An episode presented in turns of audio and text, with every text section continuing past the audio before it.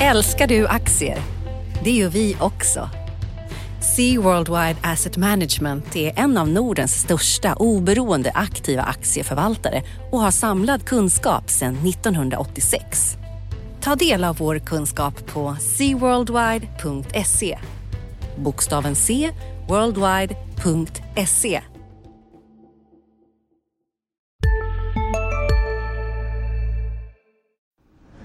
Analyspodden görs i samarbete med Akavia, det nya fackförbundet för dig som är akademiker.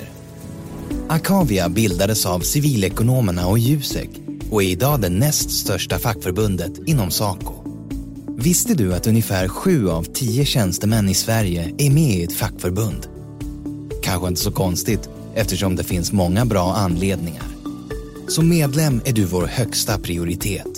Akavia erbjuder expertråd inom just din bransch och profession. Dessutom blir du en värdefull del i ett av de bästa nätverken för akademiker. Akavia ger dig tryggheten att våga och verktygen för att lyckas. Vill du veta mer? Gå in på akavia.se. Analyspodden från Dagens Industri. Hej och välkommen till Analyspodden. Det är fredagen den 23 oktober och i studion här står jag, Johan Wendel, eh, reporter och analytiker på Dagens Industri och med mig på länk har jag Rickard Bråse, analytiker på DI. Välkommen Rickard.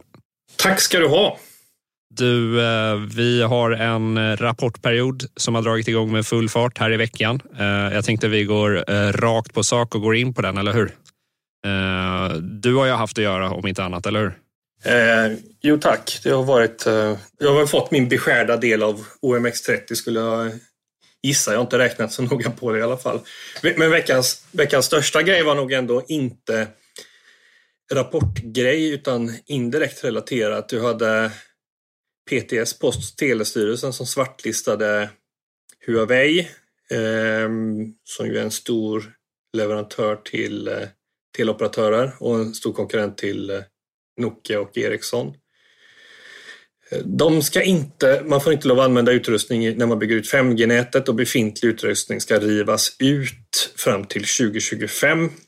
Så när man satt i godan ro och, och, och skrev på sin eh, Tele2-kommentar så brutalföljer då Tele2 när, när, när handeln öppnades, när beskedet kom där på morgonen. Tele2 har, har, har mer Huawei-utrustning än vad Telia har. Telia har använt eh, Ericsson och, och Nokia i Sverige. Så Post och telestyrelsen stal ju lite rapportshowen den dagen. Men Ericsson vill ju inte vara sämre eh, utan de kontrade med någon form av eh, riktig monsterrapport som slog eh, allas förväntningar ganska ordentligt. De hade en eh, högsta bruttomarginalen sedan 2006 och sådär. Och, eh, om, man, om man om man skulle bryta ut deras networks affärsområde som är det liksom, kärnverksamheten och det som är det, den värdefulla delen av, av, eh, av Ericsson så har, sitter du då med 47 procents bruttomarginal och 13 procents organisk tillväxt. Alltså, hade du bara fått siffrorna på ett papper och sen börjat fundera på vad det skulle vara värt den delen så hade du nog landat på en liksom, väldigt mycket högre nivå än vad du gör på börsen idag. Alltså om man tänker sig att, att, att du hade varit en utomjording och Networks skulle börsnoteras. Då tror jag att det där prospektet hade nog eh, varit framlagt på ett sätt med en väldigt hög, mycket högre täckningskurs än vad liksom det tillmäts implicit på börsen idag. Eh, och det har ju att göra med att du har dels en historik i Ericsson som kanske inte är fläckfri utan snarare ganska bedrövlig. De har ju, om man tittar på vad de har använt pengarna till som de har tjänat över åren som de har gjort förvärv som har ganska, ganska genomgående varit eh, brutalt usla. De har snärjt tagit det man kallar för strategiska kontrakt och eh, snärjt in sig i avtal som, som har varit eh, missgynnsamma för Ericssons aktieägare och dessutom så, och det är någonting som man fortsätter att plågas för. Man har digital service, eh, ett affärsområde som, som verkar ha någon form av kronisk åkomma. De sitter fast i, i väldigt bekymmersamma eh, kontrakt och den vändningen där drar ju ut på tiden så eh, så den här verkligheten är ju inte lika bra som den hypotetiska när man tänker på vad det här fina affärsområdet skulle kunna vara värt liksom på egna ben utan någon form av bekymmersam historik eller, eller sådär. Men nu börjar, närma, börjar aktien närma sig 120 kronors nivån som är den högsta nivån som aktien har handlat på om man pratar B-aktien då de senaste tio åren. Och har en liten bit kvar till all time high som var för 20 år sedan i samband med IT-hysterin. Men ehm, den ser väl ut som ett bolag som ökar sin, nu var ju mjukvaranförsäljningen förhöjd i det här kvartalet, men, men bolag kan eh, över tid öka mjukvarandelen och, och liksom på så sätt förstärka sin, sin bruttomarginal och därigenom driva värd, värdeutveckling så brukar det kunna gå i rätt riktning. Så det, det ser ut att kunna tuffa på det där tror jag. Det kommer en kapitalmarknadsdag i november också.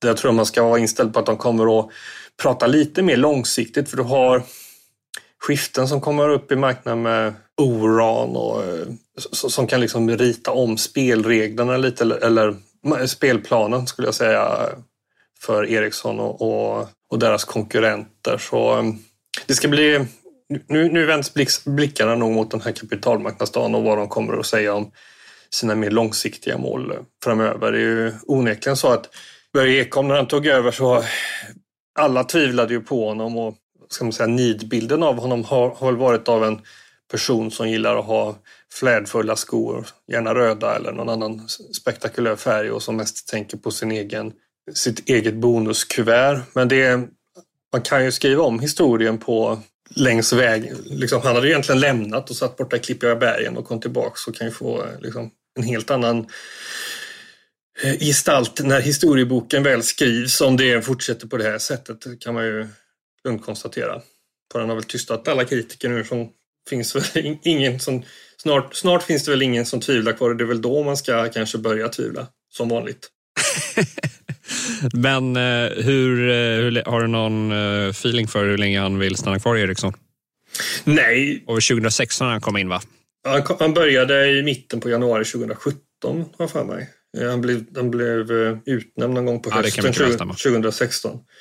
Eh, men alltså egentligen har han inte hållit på sådär superlänge. Va? Men liksom, när han tillträdde så sågs väl det lite som någon form av temporär krislösning för att slänga in någon som man hade lite förtroende för och sen fick man i lugn och ro hitta någon ny. Men han eh, gör liksom inget mer än dåliga gissningar om hur länge han kan vara kvar så att det kan vi passa på. Alltså det är lite, det är lite svårt att, att gissa vad Ericsson-idéerna tar vägen. När Westberg fick sparken där eh, sommaren 2016 var det väl, då var det inte så att man direkt tippade att han fyra år senare skulle stå och vara vd för Verizon och hålla låda på någon eh, Apple Keynote. Liksom.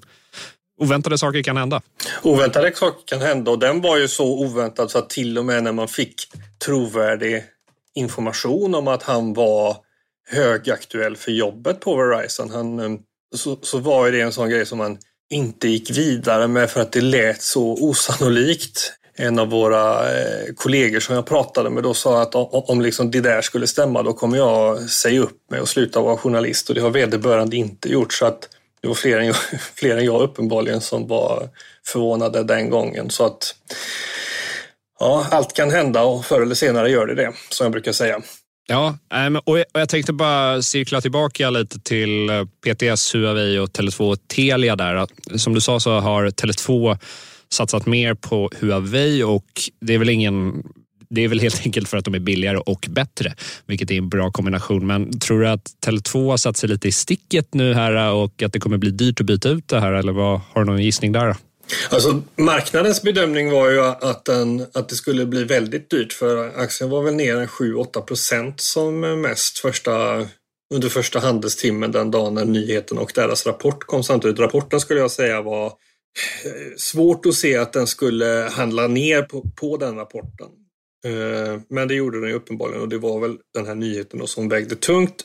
Sen så mildrades fallet efter att eh, telefonkonferensen när de pratade om vilka konsekvenser det skulle få. Och enligt Tele2 så ska det inte få så där jättestora konsekvenser för att eh, det som behöver bytas ut eh, det kan man göra som en naturlig modernisering eftersom man har fem år på sig och att, det, att man ändå har tagit höjd för det här i sina capex, långsiktiga capex-prognoser utan det enda som de tryckte på var väl egentligen att du kommer ha en att, att investeringsguidningen, att man kommer hamna lågt i år på vad man har guidat och att det kommer fortsätta vara lågt 2021 men, och att det sen då kommer att bli lite tyngre lastat följande år och att man kommer hamna eh, liksom kanske jag vet inte hur, jag tolkade det lite som att de mycket väl kan liksom hamna i toppen av, av eh, eller hamna över intervallet man har på långsiktig som man har, eller som man sagt på medellång sikt. Så att, eh, men de skulle uppdatera om det eh, i samband med bokslutsrapporten. Men helt klart så är det ju är det väl bättre om man sitter och, och är Telia och inte har använt de grejerna i den, i den omfattningen som, som Tele2 har gjort. Och, eh, det borde ju på ett sätt vara dåligt för båda när du liksom försämrar konkurrenssituationen genom att plocka bort den som mest, som jag förstår det i alla fall, konkurrerar med pris och ganska, kan vara ganska brutalt konkurrerande på prisfronten. Du, eh, jag tänkte jag tänkte att vi skulle gå vidare lite i programmet här och snacka lite ändå om eh, verkstadsbolagen som har kommit in med lite rapporter här eh, under, under veckan. Här bland annat Assa Abloy har vi fått lite siffror från, men jag tänkte vi kan kika mer på Atlas, denna verkstadsbjässe som ändå har dragit ifrån sina sina branschkollegor eller sektorkollegor här på Stockholmsbörsen. Alltså jag tycker det är lite spännande ändå om man bara, om man, utan att liksom vara medveten om analytikerförväntningar eller vad som har hänt eh, liksom med pandemin och så vidare. Om man bara tittar på siffrorna här så är alltså orderingången ner med 11 procent. Eh, rörelseresultatet är ner med 19 procent. Eh, det känns ju inte så håsigt, eller? Ehm, nej, det gör det ju förstås inte, men nu var väl den här pandemin en del av ekvationen också. Så, eh, och, och på organisk bas så, är, så var väl orderingången ner 6 bara och, eh, och på justerad på ebit så var den väl ner 15 om jag inte blandar ihop siffrorna nu. Och, och då, deras största affärsområde kompressorteknik, där har du i princip en rörelsemarginal som är oförändrad om du både tittar med 2019 och samma kvartal 2018. Jag tror att det är en avvikelse på en halv procentenhet ungefär. Då. Eh, det skulle jag kalla motståndskraft. Men det där problemet är ju lite att förr eller senare blir väl alla företag offer för sin egen framgång. Att alla vet ju. Alltså, frågar du någon vilket som är börsens bästa bolag så svarar ju de flesta Atlas Copco. Och det gör ju att den får en ganska hög värdering och en värdering som har drivit ifrån andra stora industribolag som finns på börsen. Sen så kan man väl då fundera på, det finns väl annat som ännu, det finns, det finns ju alltid saker som är ännu dyrare naturligtvis men jämfört med den här klubben av stor, stora industribolag så, så har den liksom drivit ifrån den senaste tiden och även om resultatet var bättre än väntat där så fick du inte någon positiv reaktion utan den var ju lite svagt ner och då var det väl två saker som, som liksom tyngde. Det ena var att, att utsikterna man gav för, för marknadsefterfrågan var väl ganska blek kan man tycka. Eh, de flesta sitter väl och hoppas att det ska vara att alla ska guida liksom för att det är en väldigt kraftfull återhämtning fortsatt då. Eh, men nu verkar det ju som att det liksom snarare liksom flackar ut i återhämtningen då. Eh, om man liksom generellt sett. Men jag tänkte man kan säga det att här som de skrev i rapporten här, marknads, de stod fast vid den här kortsiktiga marknadsutsikten som de gav i eh, samband med andra kvartalet då, eh, Atlas, att eh, det är fortsatt ut, eh, osäker eh, utveckling på den globala ekonomiska fronten. Och, och, där, då, har vi, då har vi de här berömda bokstäverna V eller K eller vad, vad det nu blir. Och det där känns ju lite mer som ett, eh, en sån här swoosh Nike-logga eller vad man ska nu kalla det för. Ja men kvarstå sa de att den skulle göra framöver. Så, eh, och det var det ena och det andra var liksom vakuumdelen var ju svagare än väntat med svagare orderingång och sådär. Och det, det här kvartalet har väl varit lite så här att alla, alla updates som kom inför var, verkade som att de på något sätt lyckades vara bättre än, bättre än konsensus eller högre än konsensus och sen så väntade sig alla att utfallet skulle vara ännu bättre så att det känns som att det var lite så här att det fanns en liten Eh, spricka emellan vad analytikernas förväntningar och vad, och vad liksom placerarna egentligen gick och väntade sig. Så det har ju krävts ganska mycket för att få, få, få liksom tydliga lyft på många håll. Eh, Ericsson var ju ett sådant exempel som hade en liksom riktig monsterrapport och den gick upp på det där. Men Atlas räckte det liksom inte riktigt, eh, riktigt hela vägen. Ja, ändå, ändå värt att påminna om vad Atlas-aktien eh, stod i för ett år sedan. Då stod den i strax över 330 spänn. Nu, nu har vi gått igenom en, eh, ett sju jäkla börsår får vi väl kalla det. Och eh, rapporten som jag sa där, det var lite, kanske lite kassa, eh, kassasiffror bara på egen, egna meriter, men aktien är ändå strax över 400 spänn. Det är inte, det är inte helt fel. Börsens bästa bolag kanske eh, är ett rätt, en rätt bra sammanfattning. Ja, säger du SKF så får du nog en tyngre argumentationsbörda i alla fall. Det där går ju att komma undan med att säga i de flesta sammanhang. Men eh, jag tänkte det ska vi gå vidare. Vi, hade ju, vi har ju ett bolag som är otroligt eh, omtalat och eh, som eh, jag skrev här i veckan om det att det är väl en eh, Eh, väldigt sannolikt här att de kommer in i OMX30 i samband med nästa indexrevidering som kommer att annonseras någon gång i december och sen kommer det genomföras i januari. Och jag pratar såklart om live-casinobolaget Evolution Gaming. Eh, det är inte så många som kan eh, skryta med den här fina tillväxten som de har. Som, alltså, de ökade ju omsättningen här i det här kvartalet med 48 procent. Ebitda upp med 87 procent så att de har en otrolig ebitda-marginal på 64,8 procent och då kan man jämföra med fjolårets tredje kvartal så redan i fjolåret tyckte man så att de hade lite för höga marginaler och då hade de en ebitda-marginal på 51,2 procent. Så att de är på god väg att uppfylla det här löftet som de gav tidigare år, det vill säga att eh, man ska förbättra marginalen ebitda-marginalen jämfört med 2019 då den landade på 50 procent. Det, det kommer nog eh, inte vara några problem. Däremot tolkade jag lite de här äh, skrivningarna som de hade i rapporten att de varnade för kommande regleringen här av Tysklandsmarknaden som står för ungefär 5-10 procent äh, av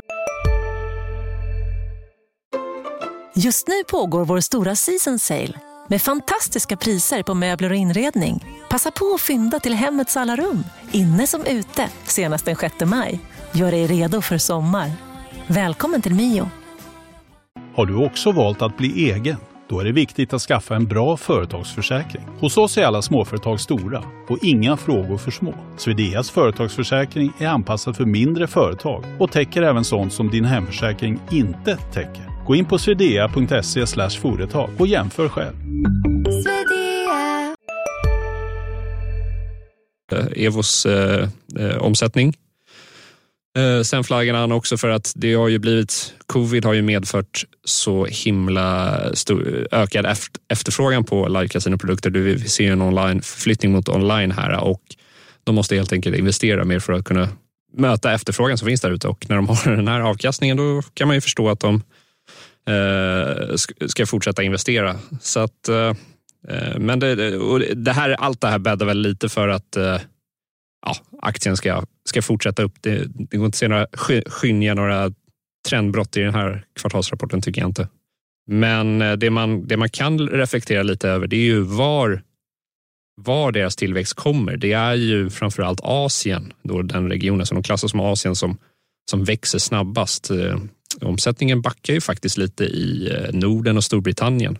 Och det där kan man ju fundera lite på. Andelen reglerade intäkter som de har, de den var ju ner från, eh, den är ju nere på 32 procent nu.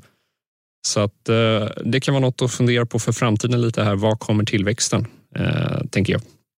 Men eh, ska vi snacka? Du hade en liten rapportrant, Rickard, som du snackade om här på förhand. Att eh, det kanske är, vi kanske är lite för, vi fäster lite för stor vikt vid rapporterna, eller? Ja, men det, det blir ju lätt liksom, hela tillställningen är ju överskattad och i ett kvartal så händer ju ofta inte sådär supermycket och det är lätt att man stirrar sig blind på, på detaljer. Så att å ena sidan är jag lite så här eh, inte den som är mest exalterad kanske inför att sitta och, och, och gå igenom alla rapporter på dagarna eh, och liksom återge avvikelser från konsensus och sånt där som det är inte det mest spännande eh, på året skulle jag säga. Men å andra sidan är det ska jag nog ställa mig, klättra ganska högt upp på barrikaden när det kommer igång sånt här snack om att du ska dra ner rapporttillfällen, att du ska ha två rapporttillfällen och så här, För att det här är en liksom väldigt viktig del av kvalitetsstämpeln som det innebär att vara börsnoterad, att du kan hantera transparensen som det innebär. Att återkommande presentera för marknaden vad, hur det har gått och då svara på frågor och vara tillgänglig. Alltså jag tänker ofta på här välfärdsbolagen som finns på, på börsen.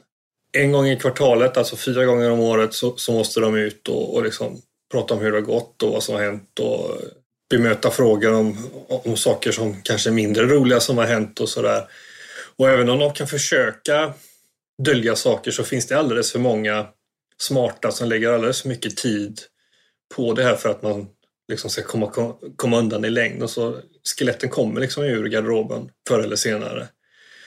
Och så blir det en naturlig avstämning hela tiden för marknaden som ju är ambivalent i sin organism med ganska maniska drag emellanåt. Så, så, så, även om, så, så, även om det liksom blir lätt för stunden att stirra för mycket på detaljer så får du den här löp, möjlighet som är helt fantastisk att liksom löpande då följa med som aktieägare i hur verksamheten utvecklas. Men man ska väl passa sig att kanske dra allt för stora växlar på saker och ting som händer. EQT är ett exempel på ett storbolag som inte kör riktiga kvartalsrapporter fyra gånger om året utan har valt att ha två och sen så kör man någonting man kallar för eh, uppdatering eller liknande som egentligen inte innehåller några, några siffror mer än det de väljer att lägga fram som hur mycket de har under management som är avgiftsgenererande och sådär. Ehm, jag tycker att det är bolag som väljer att ha det på det sättet. Det blir liksom lite eh, B-lagskänsla på det. Eh, att du, du är liksom inte börsnoterad fullt ut förrän du kan lägga upp dina resultat och kassaflödesanalyser liksom löpande. Och eh, för just för EQT kanske det är bäst att inte ha några rapporter alls för den går ju ner varje gång de rapporterar men det finns, finns andra exempel på det här också bland mindre bolag.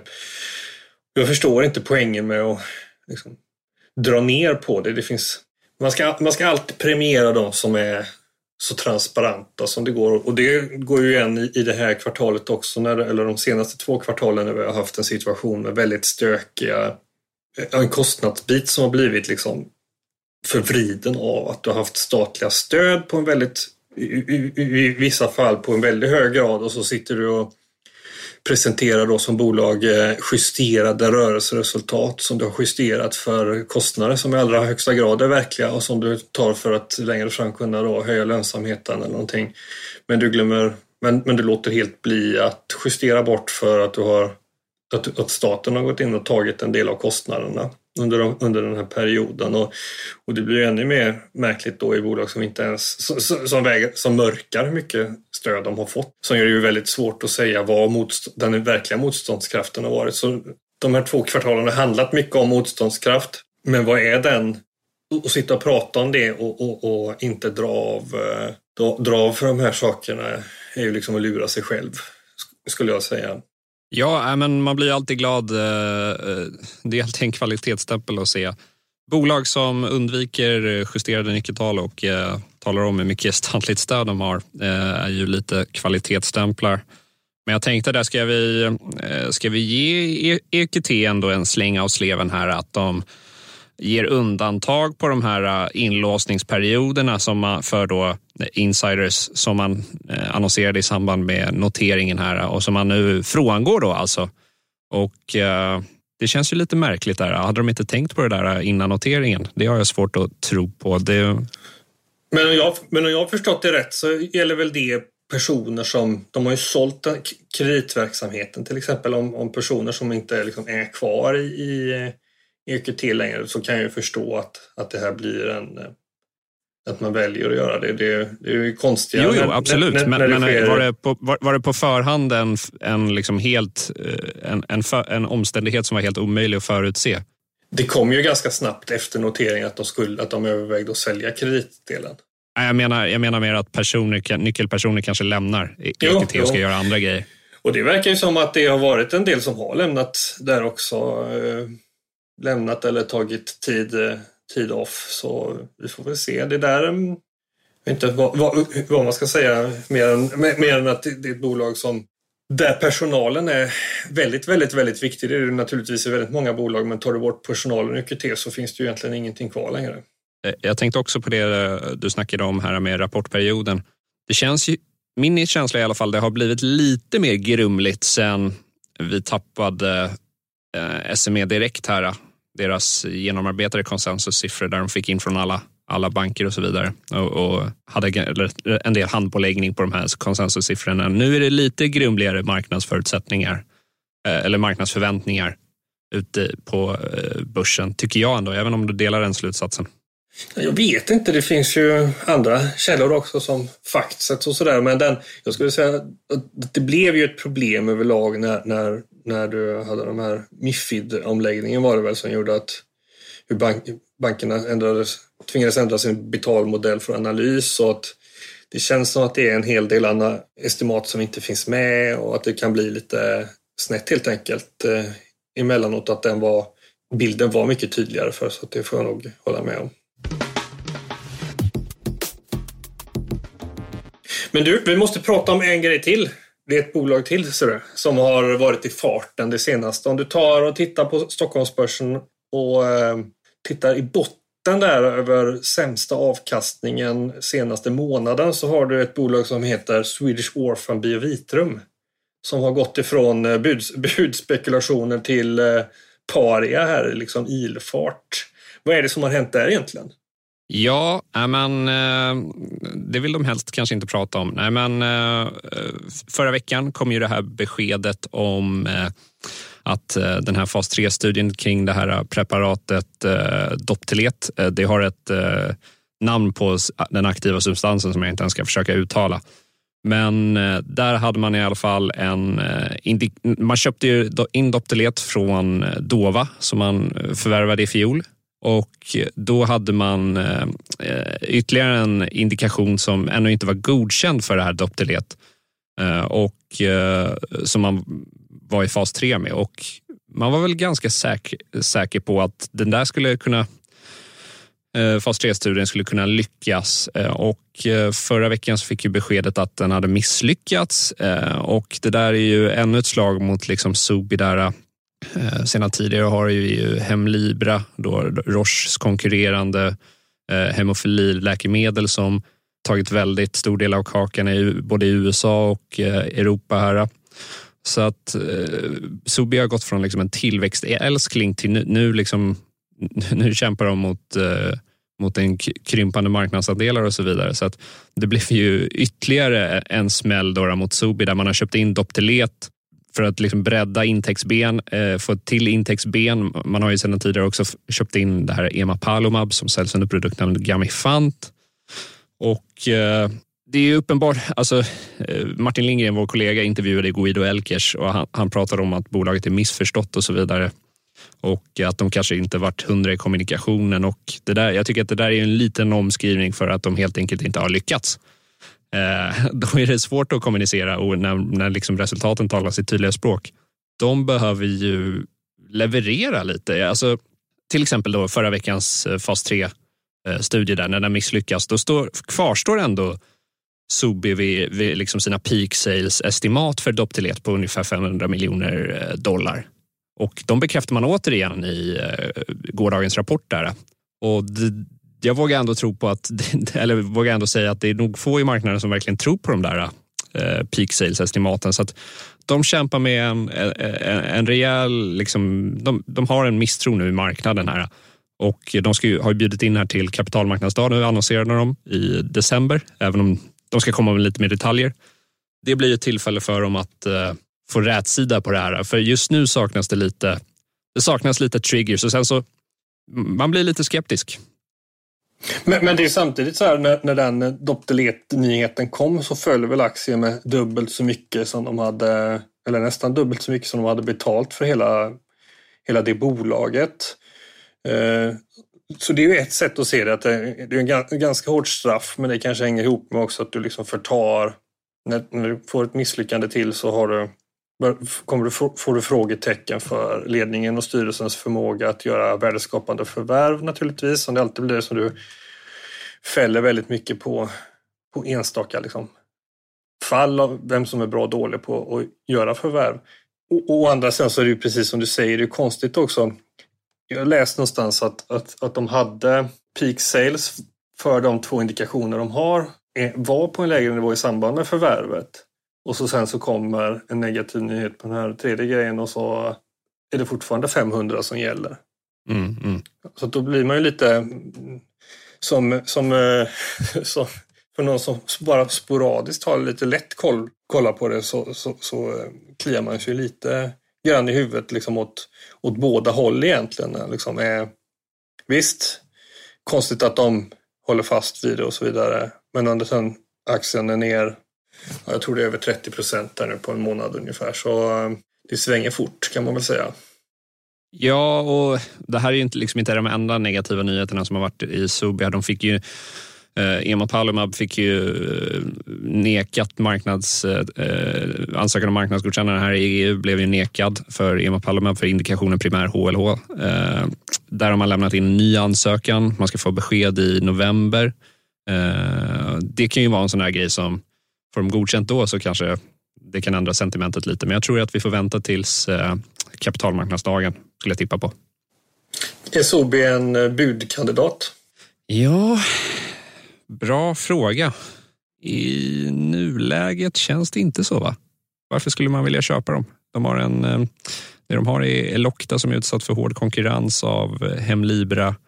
Eh, de har lite så spännande kandidater i forskningsportföljen. Alltså de har ju BIV 001 som är en potentiell uppföljare då, då inom eh, hemofili, men också inom, man ska vara medveten om i hemofili, det liksom, eh, förutom Helmlibra då, då, så har ju eh, genterapier en ganska eh, stor potential att bli liksom revolutionerande och omstöpa hela den marknaden. Det är också en del av riskbilden i Sobi. Det är därför värderingen är så låg. Eh, vi har ju Roche som köpte Spark Therapeutics för några år sedan och, eh, och så vidare. Nu, nu nekade ju eh, FDA tillstånd för en av de här genterapiaktörerna för just, inom just hemofili. Man krävde mer data med hänvisning till att ja, men det finns ju faktiskt fungerande behandlingar. Då får, ni, då får ni leverera lite bättre data. Man är osäker på liksom hur länge håller de här effekterna i sig från genterapibehandlingen och så vidare. För att då när man gör genterapibehandlingen är det bara ett enda tillfälle och då vill ju de här aktörerna ta ganska mycket betalt. Eh, och då är frågan då, hur länge håller det i sig?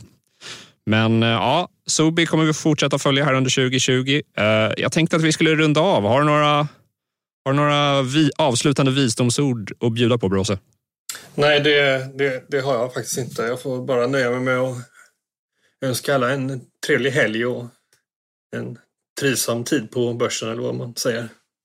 Inte ens ett sitt still i båten? Nej, det finns så många andra som sköter den typen av med djuplodande kommentarer, så jag låter det vara.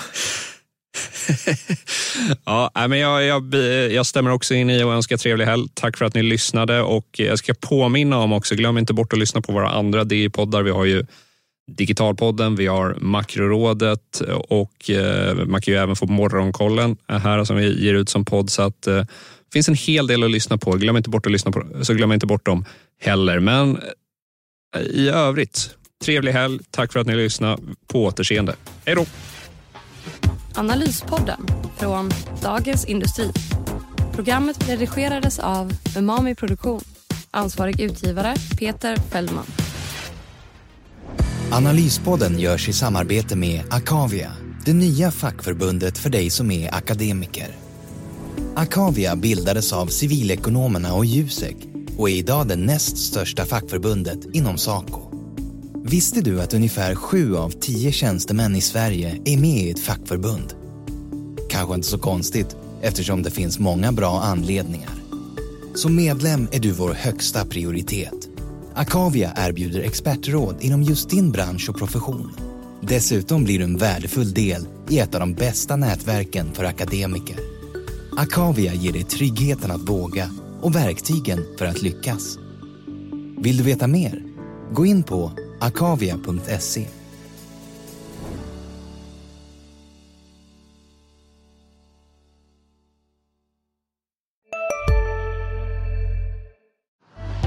Älskar du aktier? Det gör vi också. Sea Worldwide Asset Management är en av Nordens största oberoende aktiva aktieförvaltare och har samlad kunskap sedan 1986. Ta del av vår kunskap på seaworldwide.se. Bokstaven C, worldwide.se